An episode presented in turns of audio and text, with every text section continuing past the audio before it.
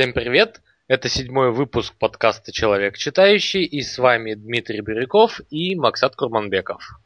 Здрасте, здрасте. А, приносим извинения за недельный перерыв, если вы вообще это заметили. А, ну, так получилось, что работы у нас очень много оказалось на, прошлой, на прошедшей неделе, и книгам времени уделить не получилось. Но всегда. мы вернулись, да. вернулись э, немного в другом формате. Этот формат будет только для одного выпуска. Мы прочитали всего одну книгу, она большая, но о нашей любимой теме, то есть при каждой встрече мы всегда обсуждаем баскетбол. И сегодня мы поговорим о книге Showtime. Так, э, хотел бы еще сделать небольшое лирическое отступление. Макс, кстати, я вот тут на прошедшей неделе без выпуска э, наконец-то понял, о, ч, э, о чем наш подкаст. Наш подкаст не о книгах. Наш подкаст о нашей любви к беседам. Да, я думаю, это важный момент. А, кни... Книга, скажем... а книги, э, получается, любовь к чтению дает нам новые темы для дискуссий. И все. Да, конечно, однозначно. Как бы я тоже об этом... Я изначально вообще была идея... Вообще идею предложил Дима насчет подкаста. Я думаю, это была правильная идея, мне всегда нравилось с ним общаться. У нас есть определенная химия. No homo, окей. Okay. И, я думаю, что книги однозначно дают нам новые темы, э, новые возможности для общения. Это интересно, мне нравится. Да. Ну, раз мы сегодня говорим о баскетболе, то в начале подкаста я хотел бы пожелать здоровья Полу Джорджу, а, малому, форму, малому форварду команды Индиана Пейсерс, который сегодня получил жуткую травму. Да, это ужасно, конечно. Я не знаю, как, как сильно люди следят за баскетболом, но мы сегодня видели, Дима написал мне в Фейсбуке, сказал, Макс, ты это видел? Есть ли у тебя сильный желудок? Посмотри. Конечно же, это посмотрел, потому что я видел травму Кевина Уэйра, когда был March Madness, это была тоже ужасная вещь. Просто у человека оторвалась нога наполовине. И самое смешно, ну, я говорю про, про э, травму Кевина В. Просто самое смешное, как будто кто-то взял и переломал спичинку. Хотя эти такие безумно большие, накачанные, темнокожие парни. И вот сегодняшняя травма Пола Джорджа, ну, она просто ужасная. Да, это ужасная, ужасная травма. Но не, не все так грустно, потому что недавно поступила новость о том, что операция прошла успешно, и что ничего серьезного не произошло, и то, что максимум он пропустит один сезон. Да, я думаю, в этом есть такая... Наверное, эти травмы выглядят очень сложно, когда ломается там большая берцовая и малоберцовая кость, просто да, как я понял, там вообще да, до крови что ли было, там прям какой-то непонятно открытый перелом. А, но такие травмы, как я понимаю, намного легче, они, они фактически выглядят страшнее, но их легче э, решать. То ли дело травмы типа колена или порванных связок, или, не знаю, простая травма ахилла. Ну, я называю ее простой травмой, но фактически, допустим, Дерек Росс, как долго он восстанавливался, это ужасно. Ну да, вот я видел, э, как э, получил травму Дерек Росса, как получил травму Пол Джордж. Конечно, у Джорджа травма выглядит жутко. Меня прям, честно, чуть не стошнило. Притом я не слабонервный человек. Но когда ты смотришь э, на момент, когда получил травму Дерек Росс, ну ты видишь, ну да, что-то не так с ним. Но при этом у парня порвались, э, получается, связки в колене, в коленах, и миниск порвался в колене, и он два года не играл в баскетбол. Да, Потому что да. эта травма выглядит не страшно, но при этом она несет в себе сильные последствия. Он вообще мог не вернуться. Да, это, это тяжелейшая травма. Восстановление безумно. Ну, невероятный риск, очень тяжело восстанавливаться. Ну, думаю, не будем сегодня больше о грустном. И перейдем к, пожалуй, наверное, одному из самых веселых периодов э, в истории NBA – тому самому составу Лейкерс, которые мног... игру которых многие а, окрестили как Showtime. Ну, поговорим о книге, которую мы прочитали на этой неделе, Showtime, а, рассказывающей о составе Лейкерс конца 70-х, начала 80-х годов, в то, о том времени, когда играл, играли в Лейкерс такие великие люди, как Карим Абдул-Джабар, Мэджик Джонсон – а, Джеймс Уорси, э, кто там еще, но вот Норма, я не вспомню фамилию, но не суть. В общем, великие люди, когда их тренировал такой, тогда еще неизвестный никому человек, как Пэт Райли. Да. Тогда... Я думаю, это важный момент, да. Вот сейчас Дима потихоньку рассказывает, да. Наверное, плюс-минус расскажу, что вот было важного в этих играх, почему это назывался Showtime, примерно расскажу. Там Дима будет больше рассказывать, но, в общем, их называли, эту, эту такую, знаете, возбуждающую стиль игры баскетбол называли run and gun. То есть она безумная была быстрая, она невероятно была ассоциирована с тем, что были безумное большое количество быстрых прорывов. Это когда команда атакующая не делает, допустим, атаку, делает неуспешную атаку, кто-то получает подбор, и вот контратака происходит за считанные секунды. И это безумно зрелищно, это безумно красиво. И в эти моменты, тогда, когда защита команды еще не смогла вернуться, можно просто показывать настоящий, невероятно зрелище, зажигающий баскетбол. Вот это есть фактически, ну, так, если говорить стратегически, говоря, что это, вот это есть шоу-тайм. Да. Все. А, прежде чем я начну рассказывать чуть подробнее о том Лейкерсе, я, у меня, Макс, вопрос к тебе. Как ты думаешь, как человек, который увлекается баскетболом примерно столько же, сколько и я, какой Лейкерс был более зрелищный? Команда Джонсона или команда Брайанта?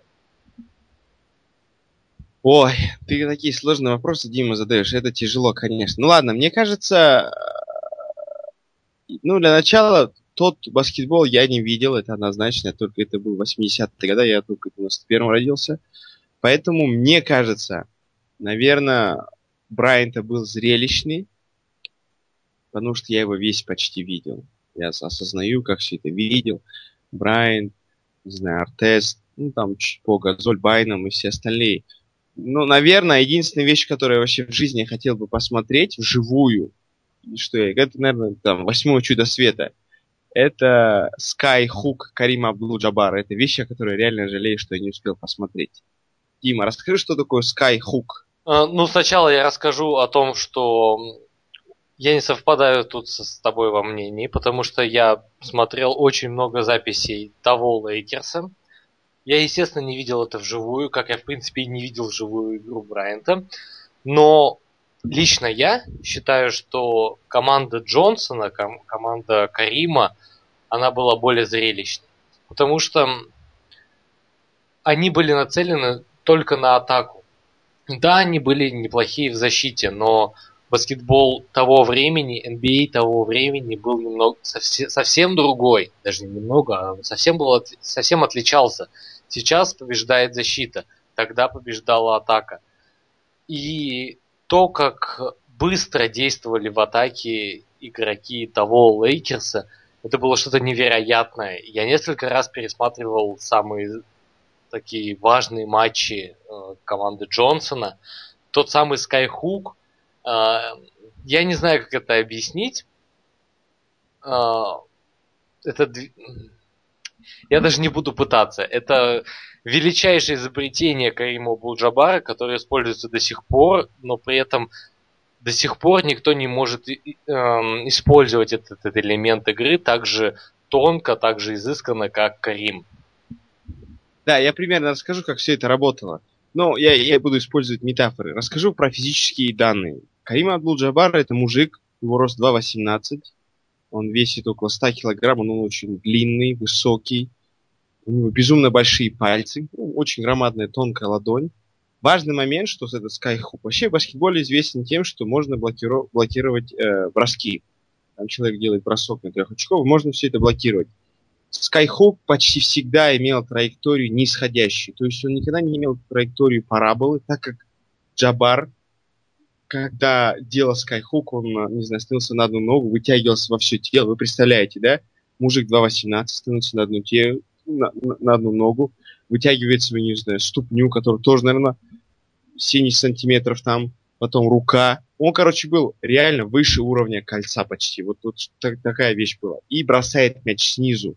Мало того, нельзя блокировать э, бросок по нисходящей траектории, так его невозможно было блокировать.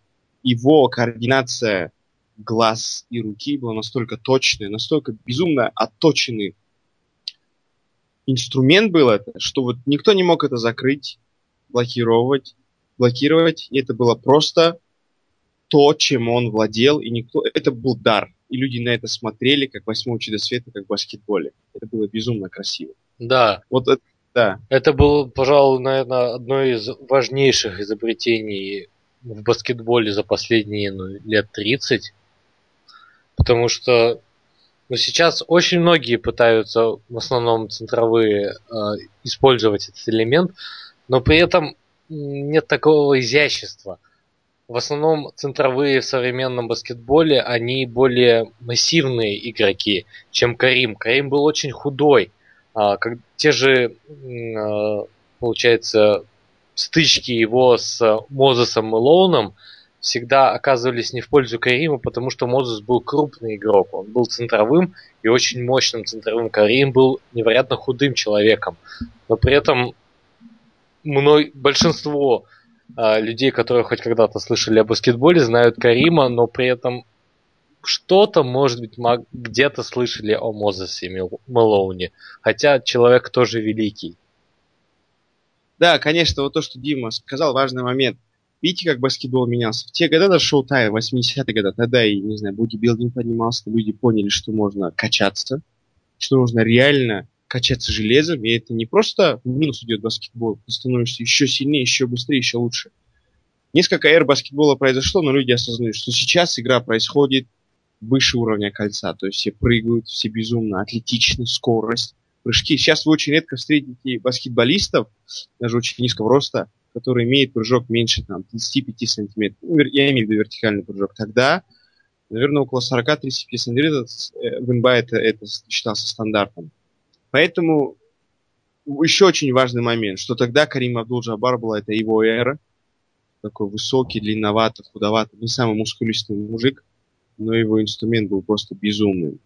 Это, наверное, ну да, еще очень важный момент, который стоит, наверное, сказать, что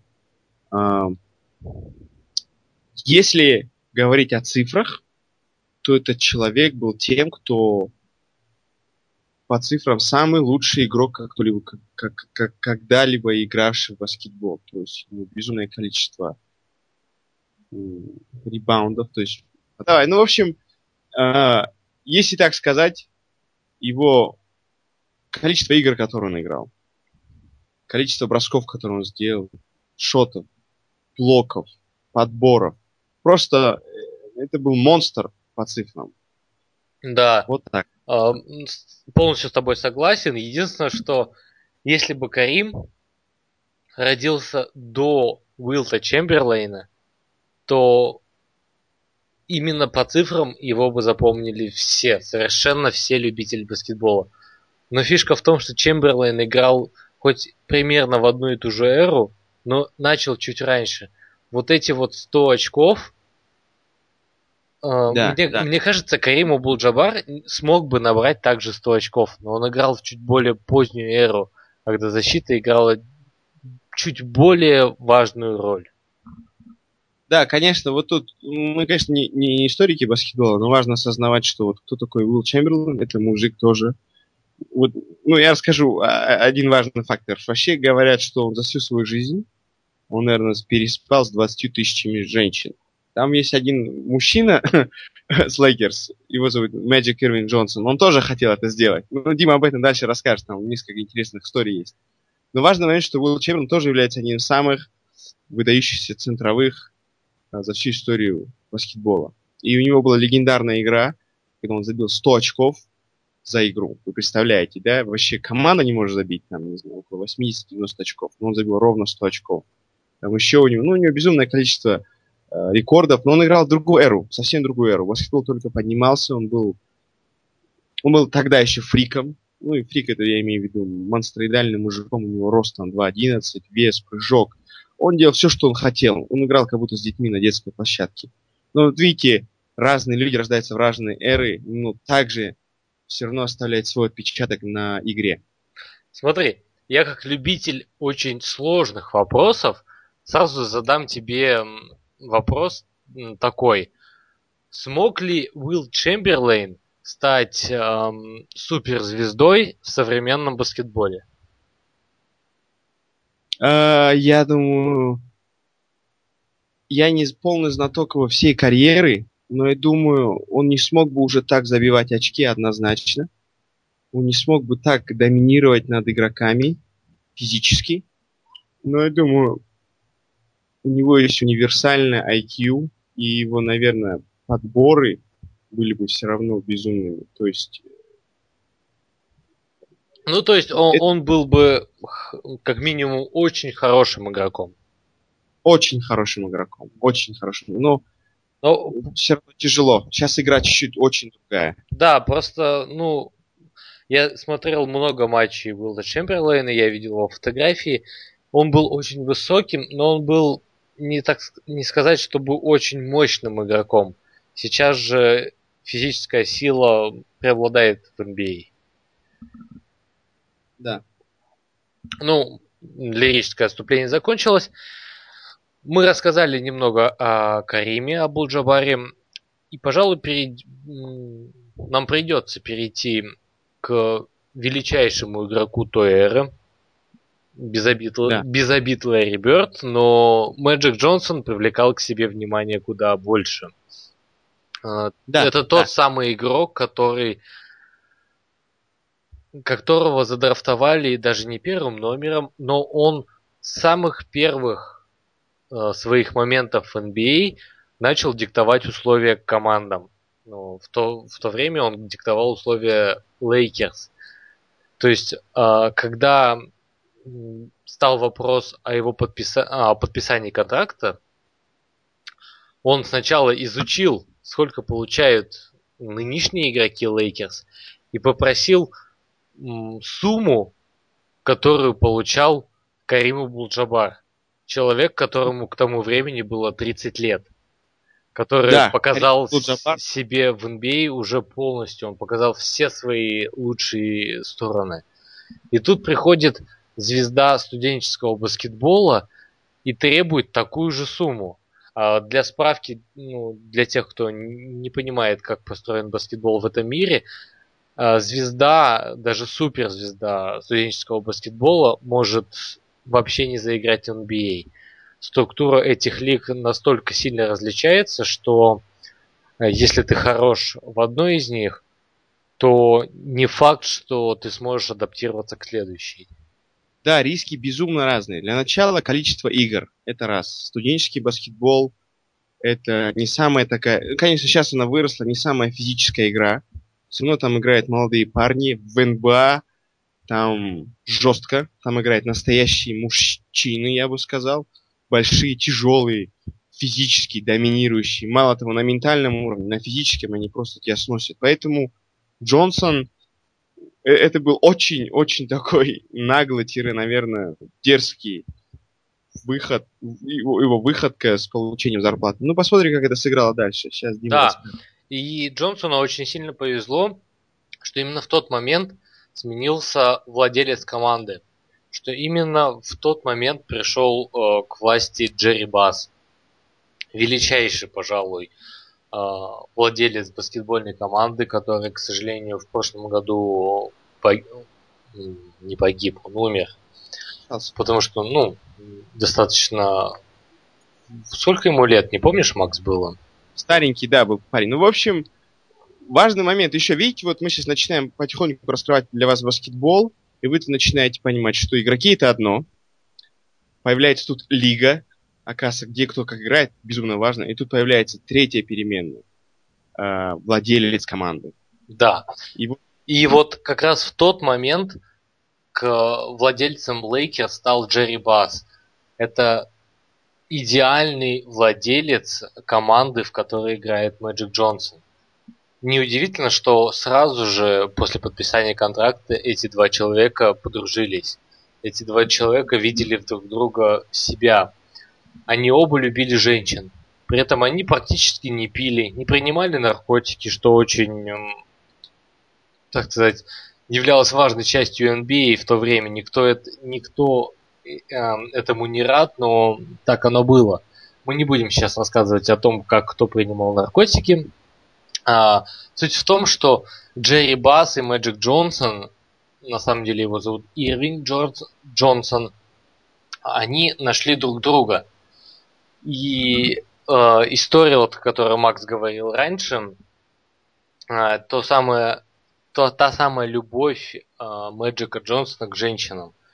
Когда он заработал свое первое чемпионство, э, его следующие года в NBA проходили так. Команда Lakers приезжает в город, в котором он, она будет играть э, свой следующий матч. После приезда его встречают несколько женщин. Он, он выбирает трех и спит с ними. Следующим этапом у них идет тренировка. После э, тренировки э, Джонсона ждут несколько женщин. Он выбирает трех и спит с ними. Следующий этап они играют матч, выигрывают не, или проигрывают, не суть важно. Его ждут очень много женщин. Он выбирает трех и спит с ними. И получается, что Ирвинг а, практически спал с девятью женщинами в день. Это какие-то невероятные просто показатели. Все, кто играл с ним раньше, а, говорили, что это, пожалуй, величайшая проститутка в мире. Да, вот, вот заметьте очень важный момент. Вообще, как бы, примерно расскажем вообще, ну, как это важно в, Америке быть суператлетом или атлетом-звездой. Вообще, после шоу-тайма стало, появлялась такая, такой тренд, что спортсмены, это не просто спортсмены, это люди наравне с, с Голливудом, за ними нужно также следовать, также следить, и вот поэтому сейчас они получают такое безумное количество денег, они так безумно известны. Ирвин Джонсон, Э, кроме того, что он был безумным вуманайзером, он привлекал громадное количество э, внимания женщин, у него была безумная вещь, которую, наверное, мало кто осознавал тогда, но у него была харизма. Его тогда, когда ему было вот 18-16 лет, когда он попал в лигу, у него была безумная улыбка, он был мягкий, приятный. Он всегда общался с людьми, он общался с людьми, которые работают в здании, где он тренируется, обсуждал с ними сериалы. Человек обладал такими навыками, э, ну, в Америке это называется people's person, то есть по факту человек людей. Он умел навык находить общение, находить общий язык с любым человеком, поэтому с ним всегда приятно было общаться, было, было приятно брать интервью.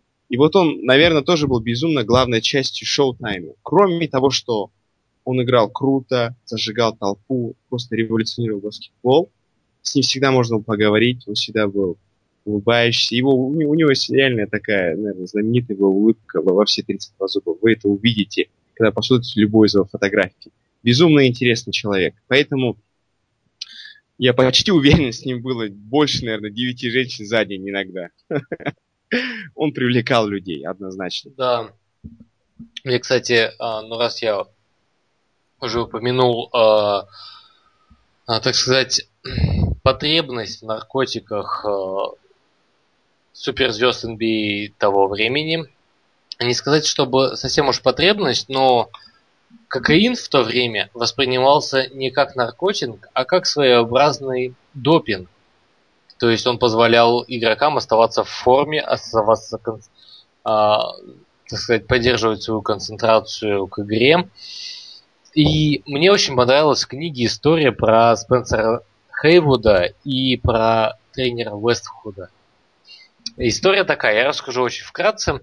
А, Спенсер Хейвуд достаточно талантливый игрок. Какое-то время потреб... попробовал кокаин. И в отличие от всех остальных игроков, Лейкерс и все остальной лиги, именно он подсел на этот эм, достаточно страшный наркотик. Э, доходило до того, что он даже не мог, не мог видеть из-за передозировки. И э, э, именно тренер Вестхед, на тот момент как раз-таки являющийся главным тренером команды Лейкерс, решил, что игрока нужно отстранить от матчей. И Спенсер, находящийся под действием наркотиков, решил, что Вестхуд самый страшный, самый ужасный злой человек в мире. И будучи человеком с э, криминальным прошлым, он решил, что этого человека, э, что этого тренера нужно убить. Э, даже был целый план, что он попросит своих друзей с района обрезать ему провода, чтобы тот разбился на следующее утро. И самое интересное в этом то, что это страшное действие предотвратила мама Спенсера, которая позвонила ему с утра и по его голосу поняла, что он что-то затевает. И вот именно мама Спенсера сохранила жизнь тому тренеру, а, с которым, кстати, Спенсер Хейвуд встретился через 20 лет, находясь уже в завязке. Он сказал ему, что я очень рад вас видеть, и рассказал ему ту самую историю. Спенсер, о, о, Вестхуд а, посмеялся и сказал, спасибо тебе большое, если бы не твоя мама, я бы, мы бы уже не вели этот диалог. Да, это ужасно. Ну, вы представляете, да, кокаин в то время, ну, это такая, знаете, наверное, очень сильно связана с историей Америки, тогда кокаин. Ну, еще сейчас Дима недавно сказал, что, что какой был имидж э, у темнокожих в, в НБА. Тогда еще существовало две лиги НБА и АБА, Американская баскетбольная ассоциация и Национальная баскетбольная ассоциация. И вот все эти две лиги боролись с тем, что э, имидж темнокожих был это только те, кто играет в баскетбол, то есть атлетичные качающиеся парни, которые просто ну, потребляют кокаин. То есть безумно негативное восприятие общества о темнокожих людях. Поэтому это было тяжело, и поэтому тоже шоу-тайм повлияло на это. Да. Чтобы изменить. А, ну, на самом деле, еще э, употребление кокаина, которое, кстати, не самый дешевый наркотик, было связано с тем, что а, баскетболисты, в принципе, как тогда и сейчас воспринимались как рок-звезды. Их любили все. А, особенно в тех городах, где были баскетбольные команды NBA. А, еще, простите, что так быстро пере, переключаемся с темы на тему. В этой книге мне очень понравилась история такого человека, как Пэт Райли. Да. Абсолютно великий тренер, великий владелец команды. Игрок еще. Игрок. А, вот так бы выразился о нем современный фанат, к примеру, Майами Хит, которым, кстати, я являюсь. Но очень интересно было читать, как он пришел к своей популярности, как он этого добился, благодаря кому. И даже интересно было бы, смог бы он стать таким известным тренером, известным человеком в лиге, если бы, к примеру, он не оказался в Лейкерс. Если бы он, к примеру, тренировал Вашингтон или Атланту. Вот ты как думаешь? Да, я думаю, очень важный момент. Я расскажу чуть-чуть о Пэта Райли, что это вот э, есть люди, допустим, ну, наверное, как Пеле, Леонардо да Винчи. Вот Пэт Райли, я бы сказал, сравнил больше с Леонардо да Винчи. Это человек, который играл в студенческий баскетбол, играл в профессиональный баскетбол, учил людей играть в профессиональный баскетбол. Он был невероятным тренером.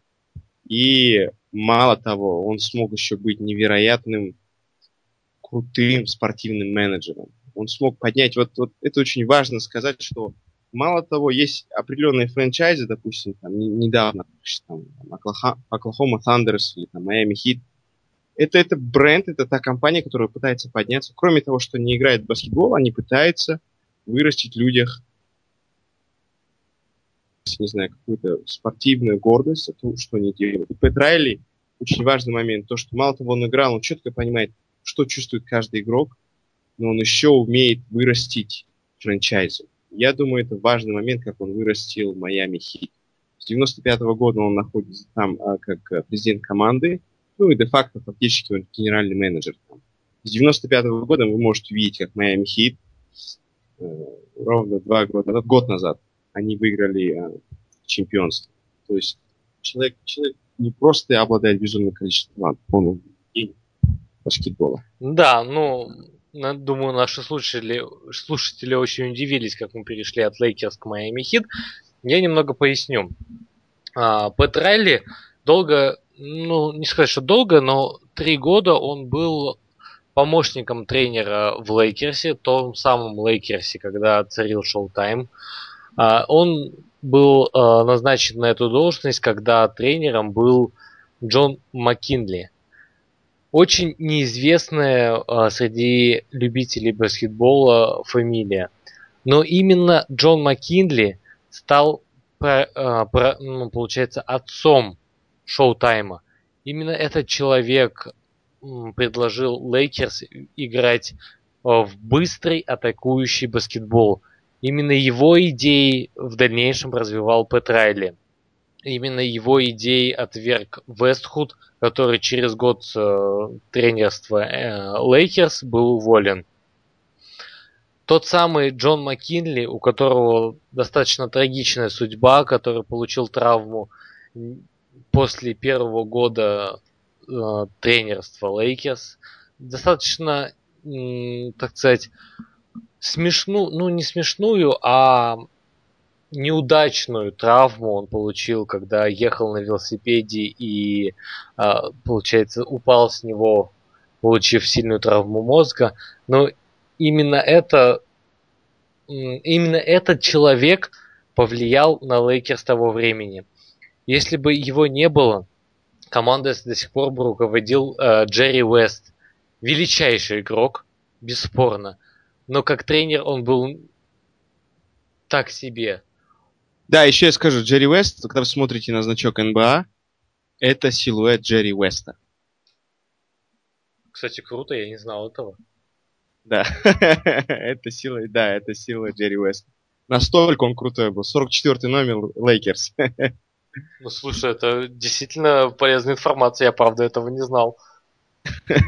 Да, да, бывает. Ну, Джерри Уэст был отличным игроком, но как тренер он отлично сам понимал, что он не умеет этого делать, это не его. Ну, как генеральный менеджер он достаточно хорошо отработал. Пришлось... Получилось э, привести в команду такого человека, как Джеймс Уорси.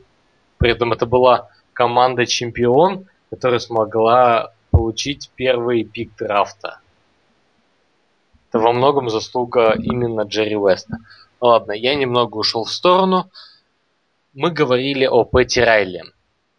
Пэт Райли сделал свое имя, имя именно в Лейкерс, именно в том самом знаменитом Лейкерсе.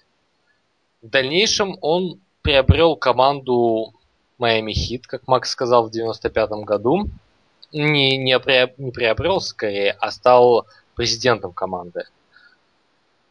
И именно с того времени, за 20 лет, что Майами Хит э, играла под, э, сказать, э, началом Пэта Райли, команда была в плей-офф 15 раз. Команда выиграла чемпионство три раза. И, и даже один раз без Леброна Джеймса. Да, это о чем-то говорит. Ну да, тогда в команде играл Шакил О'Нил, но MVP стал Дуэйн Уэйд, тот самый человек, благодаря которому я вообще стал смотреть баскетбол. Да, да. Это правда. Это были хорошие времена, что сказать. Мы сейчас звучим как старперы. Да, да, да. Нет, ну да, это правда, это были очень интересные времена, однозначно. А, на самом деле, мы так достаточно сумбурно и вкратце описываем э, тот самый шоу-тайм, потому что не хотим портить вам э, процесс чтения. Там очень много элементов, которые вас удивят, даже если вы смотрите NBA уже больше 10 лет, как я, к примеру. Я, я не знал, к примеру, что Карим Булджабар ненавидит белых. Для меня был да, большим открытием. То, что Кариму Булджабар это вообще его не настоящее имя, и что в какой-то момент он решил принять ислам и выбрал такое имя. Меня очень а, удивила история с а, тем, что Мэджик Джонсон сделал, стал известным во многом не благодаря своей игре, благодарю, что благодаря тому, что он был первый игрок, который повлиял на увольнение тренера. До этого такого никогда не было.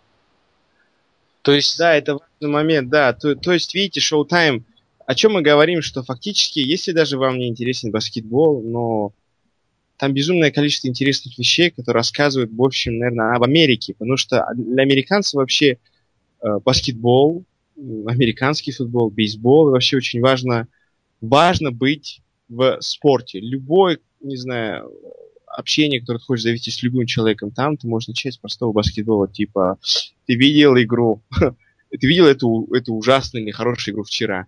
И это большая часть американской жизни. Соответственно, то, как происходили те моменты, допустим, Карим Абдул-Джабар почему ненавидит? Ну, тогда ненавидел белых.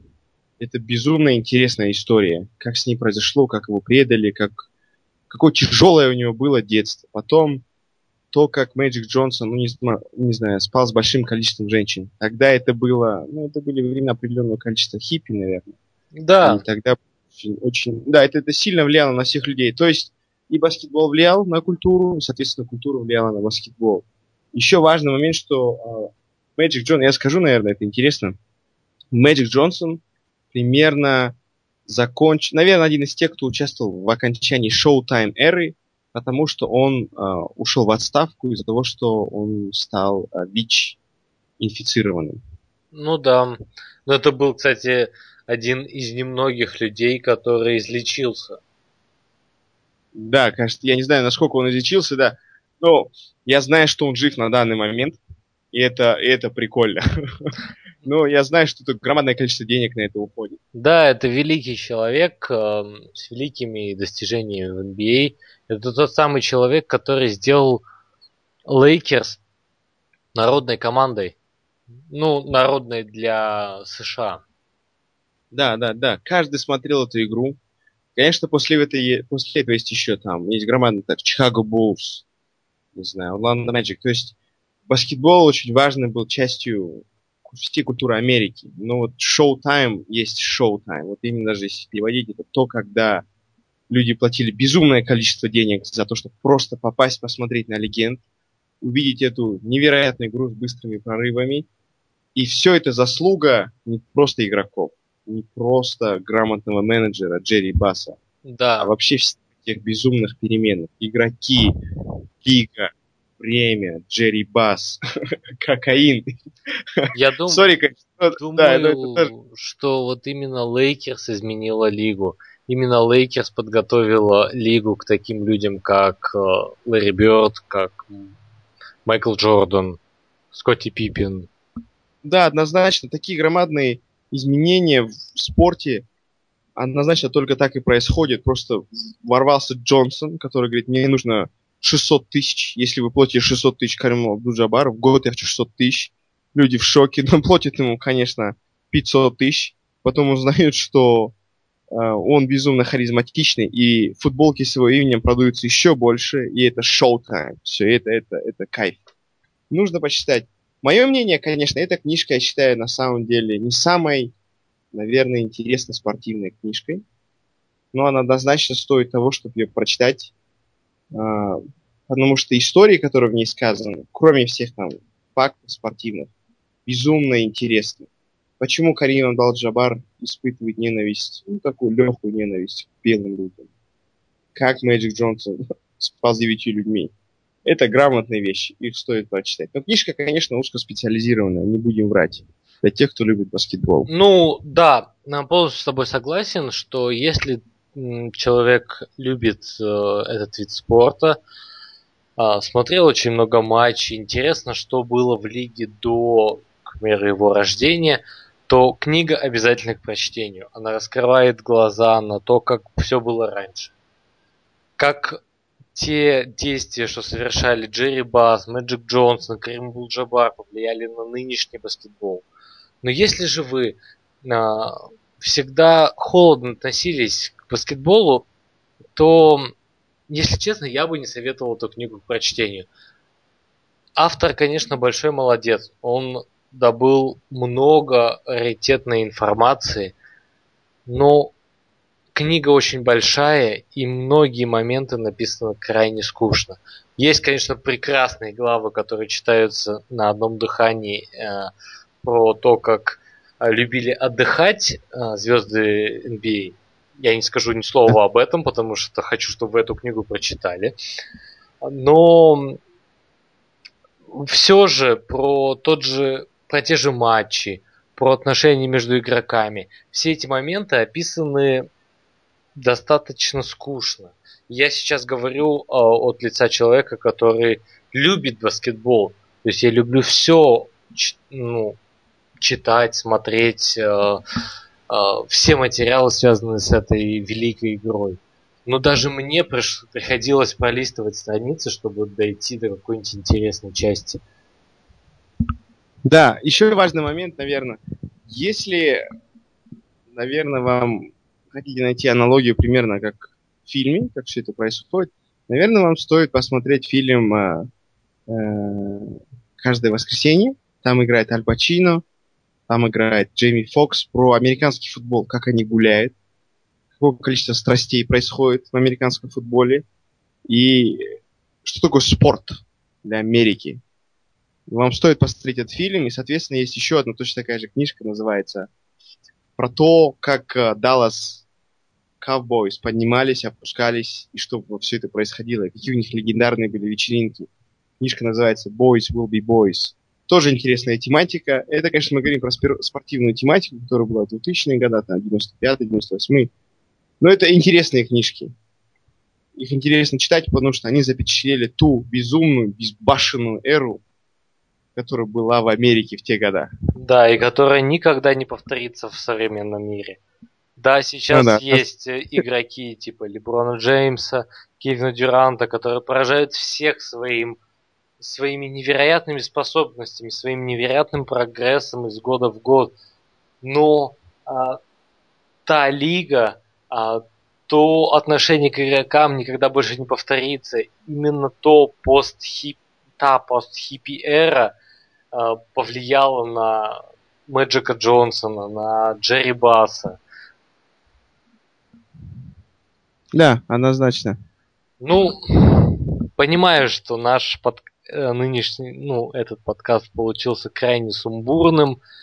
А, просто поймите, мы очень любим баскетбол и пытаемся рассказать вам так, чтобы вы заинтересовались, но при этом мы не расскажем о самых интересных, самых вкусных вещах.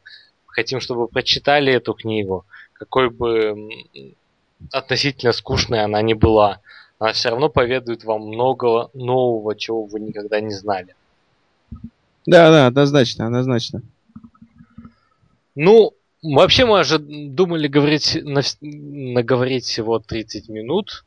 Получилось куда больше, ну, потому что с баскетболом иначе не получается. А, думаю, стоит э, на этом закончить.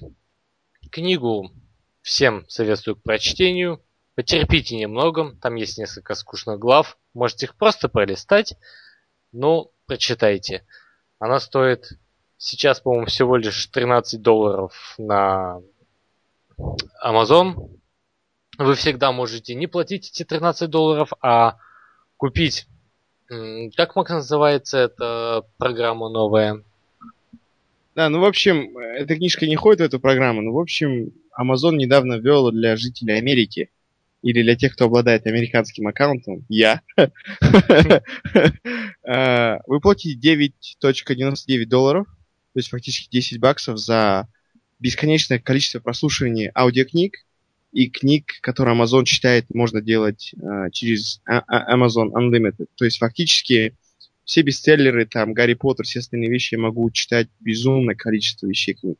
Это прекрасный подарок, я считаю. Это за 10 баксов это кайф, так как ну, это клево. Ну, Amazon молодцы. Ну да, это очень круто. А есть какая-нибудь информация по а, этой программе на территории Европы, на территории России? А, нет, не знаю. Нет, не знаю. Я, у меня, короче, два аккаунта. Один есть казахстанский. Что-то мы отвлекаем. Ну ладно. Короче, два аккаунта есть. Один американский, один казахстанский. На американском это работает. Я, я купил. Угу. На казахстанском я не смог купить. Это печально. Ну, в принципе, если кто-то из наших слушателей очень любит книги, то не будет проблема завести американский аккаунт. Да, это не проблема. Да, ну, думаю, на сегодня хватит. Мы обещаем, точнее как, не обещаем. Мы постараемся больше не делать перерывы. Сейчас э, крайне интересные, так сказать, части нашей жизни происходят. Э, мы очень много времени уделяем работе и пытаемся читать книги, но не всегда на это остается время. Постараемся да. в следующей, на следующей неделе сделать еще один подкаст. Но, парни и девушки, мы ничего не обещаем. Ладно. Ты убил меня, Дима, последний. Ладно. Ладно, я думаю, мы сделаем подкаст. Мы подберем теперь более мейнстримовские книжки. А, я думаю, мы также будем говорить о баскетболе. Однозначно, пару раз книжки будут выходить интересные. Но в следующий раз ждите поинтереснее книжку. Да. Ну, всем пока. Да, все, пока. На следующей неделе, наверное, будем. Да.